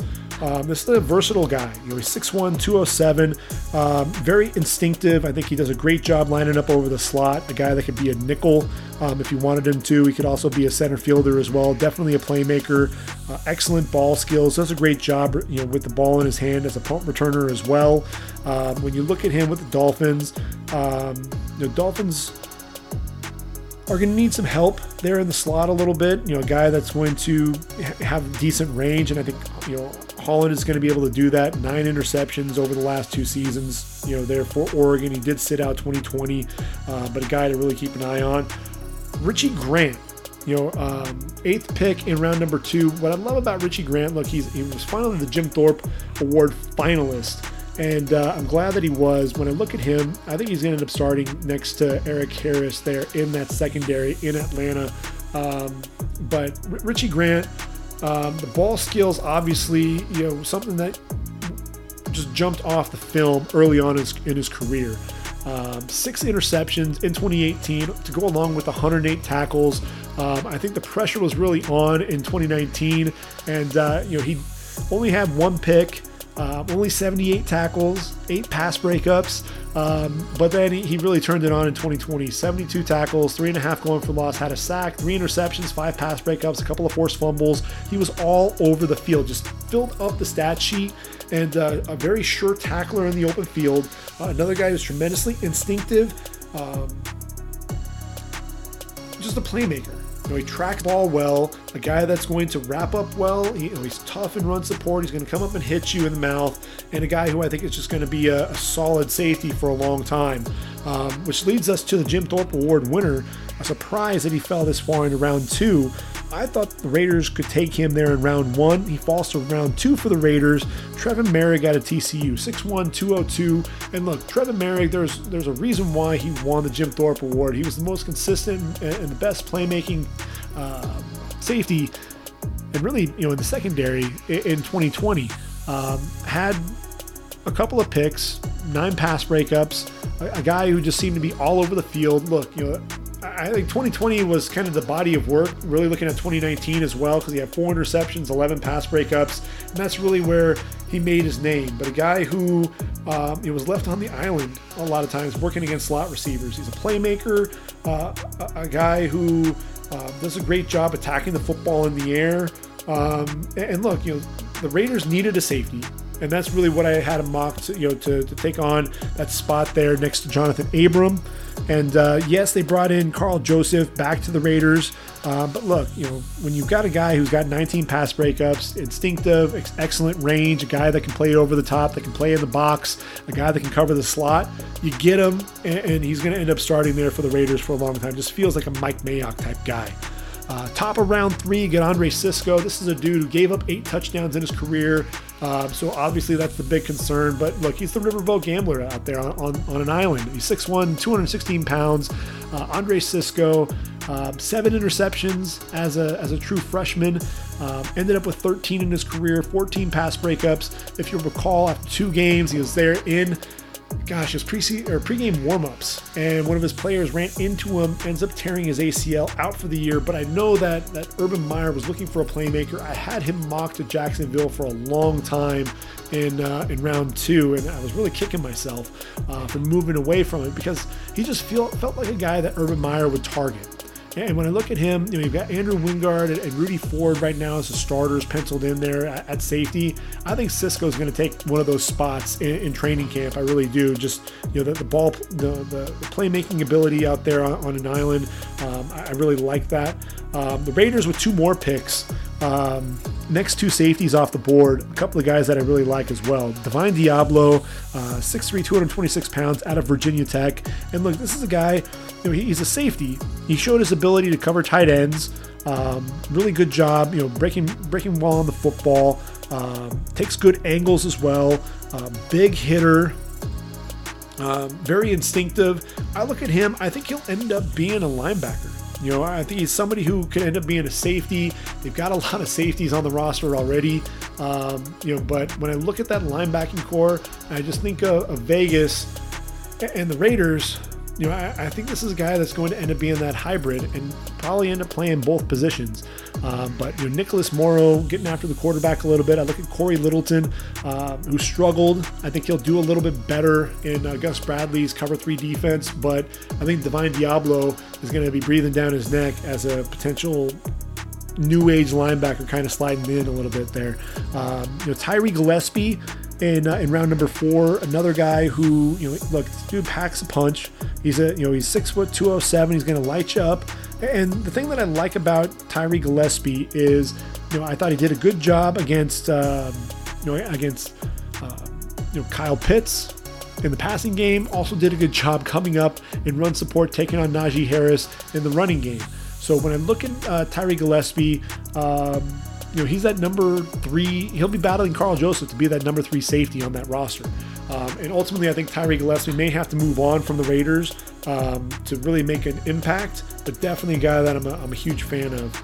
Um, if you move on to uh, round number five, Jamar Johnson going to, to Denver, six foot 205. I thought this was going to be a guy that was going to come off the board in round number three. Tremendous range, uh, very versatile, you know, a guy that can be the center fielder, uh, very fast, closes in a hurry.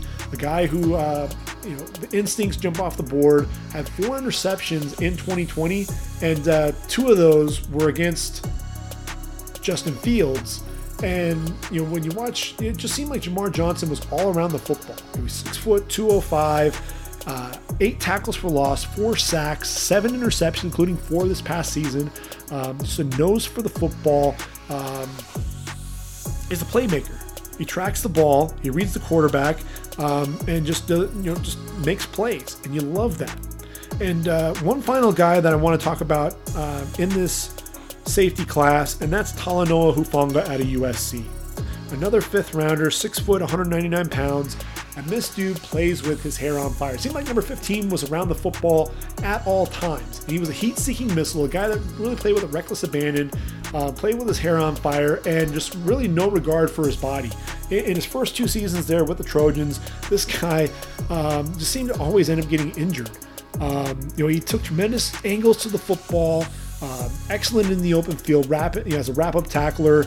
Um, just so active. Know, ran the alley, could beat guys to the outside, and uh, but the problem was, you know, he, he led with the shoulder a lot of times and would mess up one shoulder, then he'd overcompensate and hurt the other shoulder, and uh, you know he needed to take care of himself. And really, what you saw in uh, in 2020 was him putting it all together, much more under control, much more. Um, you know, just a really understood his role and how important he was. He was a team captain, you know, a guy, you know, had four interceptions, really added that to his arsenal. Um, you know, he had a, a, play where he tipped the football to himself um, against Utah and took off for a 27 yard run out at the three yard line, set up first and goal for the Trojans against the Utes. Tremendous play that really changed the whole complexion of the game. And uh, a guy who can also get after the quarterback. You know, six and a half uh, sacks, a guy who can bend a little bit coming off the edge, shoots gaps really well, times his blitzes.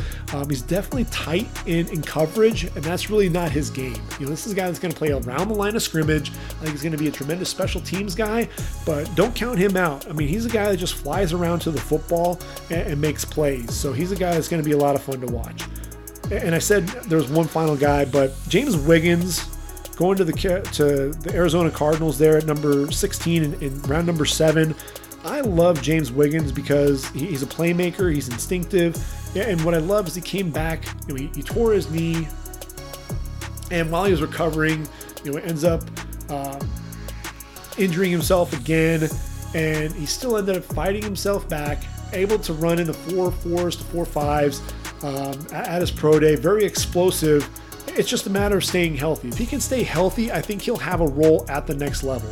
And uh, going to Arizona, is he going to have a shot there? Um, you know, obviously you've got Budda Baker, and you know that Budda's going to have one of the spots locked down. But you've got Charles Washington, Deionte Thompson. Um, I think James Wiggins, if he can stay healthy, you know, he can play a strong safety. You know, I, I really believe that. Um, it's just a matter if he stays healthy, um, that's going to be his, his spot. But that's why he fell all the way to round seven. I thought maybe he could sneak back up into, into day two. I actually had him come on off the board, I believe, in the third or fourth round, um, just because of the way that he fought himself back from injury. But I get why he fell to round seven. He's just a guy that you're going to have to keep an eye out for. I promise you. You know, he's a guy that if he can stay healthy, can make a, uh, an impact at the next level. So I mentioned that there were going to be a couple of uh, undrafted free agents that I wanted to talk about. And obviously, one of those is going to be at running back, Jaret Patterson, going to Washington. Now, Jaret Patterson, this is a guy, look, over nearly 2,000 yards as a sophomore, goes over 1,000 yards, you know, for all three seasons at Buffalo. Uh, and look, in 2020, all the guy did was rush for over 400 yards in one game, eight touchdowns in another. Um, just an absolute workhorse. You know, not the not the guy who's going to be a burner by any means, but he plays with that low center of gravity, and you love the jump cut ability, make you miss in the hole, and a guy who has a good burst, not a great burst, but has a good enough burst and uh, the contact balance. He's going to bounce off you, and uh, you know, he's a very patient runner. No, no real wasted movement with him as well. Um, I, am a big fan of his. And uh, looking at Washington, they've got Antonio Gibson, they've got J.D. McKissick, two guys that played receiver in college. Really, you know, it feels almost like Ty Montgomery playing running back. You know, I think Jaret Patterson has a chance to sneak in there and take away some of those reps, and ultimately, um, you know, I think he can be a guy that can end up uh, being the starter there in Washington when it's all said and done. Um, so he'll be definitely a guy to, to, keep an eye out for for sure. Um, as we continue to move along and we look at some of these guys, uh, Kenny Yeboah, the tight end there out of uh, out of Ole Miss, I'm a big fan of his just because he, he's he's such an athletic tight end and we know that the game, you know, you're looking for guys who can stretch the defense, guys that can get up the slot in a hurry. And what I love about Kenny Yeboah, um, you know, really Lane Kiffin loved having this guy in his offense, coming from Temple, 6'4", 240 pounds, um, you know, 19.4 yards per reception, six touchdowns in 2020. Um, you know, a guy that definitely was a guy, you know, someone who could be a threat coming up the seam. And uh, you know, with Yeboah, you look at where he's gone. He's going to the Jets, and I think this is the perfect situation for him. You've got uh, Chris Herndon, who's going to be the starter there for uh, for the Jets at the tight end spot. Um, you've got Ryan Griffin, Tyler Kroft, not the most athletic tight ends. So if you want to have that weapon up the seam, give Zach Wilson another guy to throw to, I think uh, Kenny Yeboah, that's a nice pick, and it, it, makes a lot of sense there for me. Um, continuing to look through the, the, the class, guys that, that could potentially make an impact. Um, I, I, like Robert Jones. Um, I, I, think he's a guy out of Middle Tennessee State. He's a, an offensive lineman, um, a big physical guy, and um, you know what I really like there. You know, he's going to, um, you know, I believe he's going to, to Miami. And uh, you know when I when I look at Robert Jones, he's a big physical dude. Um, you know, I was surprised that he didn't get drafted. When it, you know, to be perfectly honest with you, when you look at Robert Jones, um, what you have is he's 6'4", 307. Um, and uh, look, you know, they've got Solomon Kindley, They've got uh, you know Michael Deiter at the left guard spot. Um, but I think ultimately what you're going to have is, is Robert Hunt kick inside to guard uh, with Eichenberg and, and, Austin Jackson. I think Robert Jones is going to make the roster, uh, but I think ultimately he's going to be a starter somewhere else. You know, I, I think he has starter capability. Um, you know, and when you look at the defensive side of the football, obviously the defensive tackle uh, Marvin Wilson, I'd be remiss if I didn't mention him. He's going to Cleveland, and I think that that's probably the right spot for him. This is a guy who I think is really underachieved. He was the guy that everyone was saying was going to be a, a surefire first round pick coming out.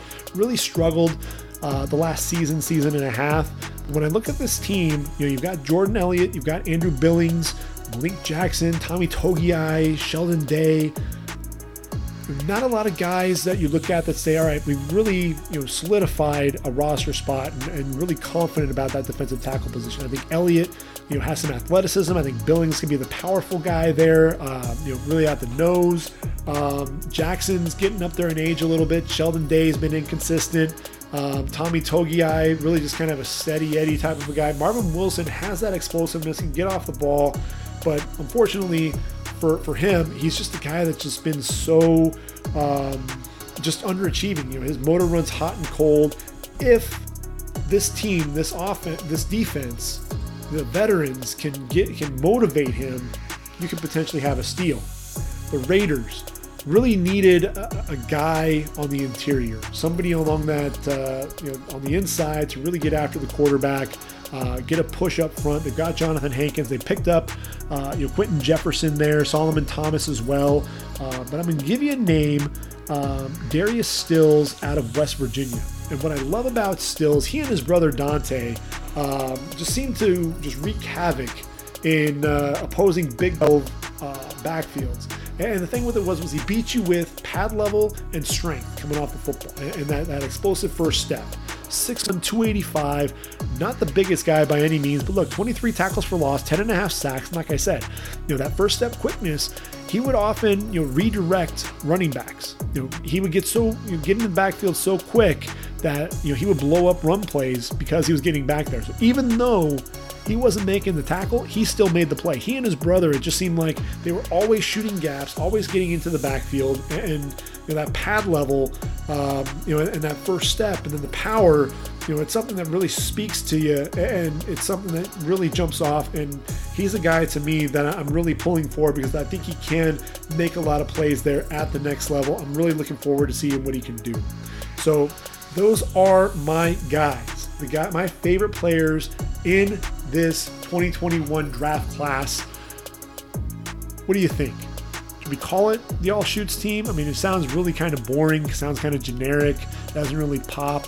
Um, you know, Greg's Gamers, uh, shoots the showcase. I kind of like shoots the showcase. You know, those are the guys that I'm really showcasing. The guys that I think are going to end up balling out at the next level at some point. Guys that are going to make an impact. And look, we know that I'm not going to hit a home run on every single pick, but there are a lot of guys here that I feel pretty confident will make an impact at the next level. So I think we can really put this podcast to bed and really tie a bow on that 2021 draft class and really focus on the 2022 draft. Obviously, we have the college football season coming up here pretty soon. 2021 season, uh, a lot to get to. Um, and here we are, we're just in July, so we haven't actually made it to the college football season yet, but we need to get ready for the season. Who are we going to be talking about? We're going to break down all of the positions, and then we'll also take a look at the top players by conference and really get you familiar with these players, guys you really have to start looking for as we get ready for the 2021 college football season. So we'll start with the quarterbacks first. And you know, obviously, Sam Howell's the quarterback that everyone's been talking about. But Spencer Rattler out of OU, man, this kid is good. And he's a guy to keep an eye out for. I think he could end up being yet another OU quarterback taken number one overall. It, it, it could very well happen if he has another big year there for the Sooners, like everyone's expecting. You know, but who's going to be the Zach Wilson? Who's going to be the guy that rises, uh, you know, kind of comes out of nowhere? How about Carson Strong out of Nevada? Big, strong arm kid, completed over 70% of his passes. You know, is it Malik Wilson, uh, Willis coming out of uh, Liberty? Hadn't started a game since high school in 2016. Transfer from Arkansas, oh, I'm sorry, from Auburn, goes to Liberty and leads the Flames to a tremendous year there under Hugh Freeze. Want to see him continue to take the next step as a passer, already a tremendous athlete in the running game. He's another guy to watch out for. Then you have the veteran, Desmond Ridder. They're out of Cincinnati. You know, he led the Bearcats, you know, and now he's got, you know, Alec Pierce, he's got Josh Whyle, as tight end. Luke Fickell has a really solid offense. He's got a couple of a couple of dogs there in, in his secondary as well. So Cincinnati, I think they're going to be another formidable team coming out of the American. And then uh, there's Kedon Slovis coming out of SC. What are we going to see the the redshirt freshman who, who stepped in for an injured JT Daniels, or are we going to see the 2020 version where really you know, Graham Harrell refused to attack the middle of, of the field, and really, Kedon Slovis was forced to try to be patient, but ultimately he would panic and try to force things and made a lot of bad decisions. So, you know, his draft stock, you know, it's really on, on shaky terms right now. You know, you've got Matt Corral, the athlete, there in Lane Kiffin's offense. You know he's going to be putting on a show there. Um, you know, so that's going to be a lot of fun to watch. Um, you know, there, there are going to be a lot of guys, a lot of quarterbacks that we'll be talking about. Phil Jurkovec reminds you a lot of Ben Roethlisberger uh, there at Boston College. So a lot to get to. We'll be covering that here coming up in the next few days. Um, so hopefully you'll tune in for that and tune in for all of the 2022 podcast series. We're going to be breaking down all the players, taking a look at what impact they may have at the next level. So for now, we'll go ahead and call it a wrap. But stay tuned. Come back again next week and we'll do it all over again. So for readyforthedraft.com, this has been the Ready for the Draft podcast. I've been your host, Greg Schutz. Take care, everyone. Have a great week. And I am out of here.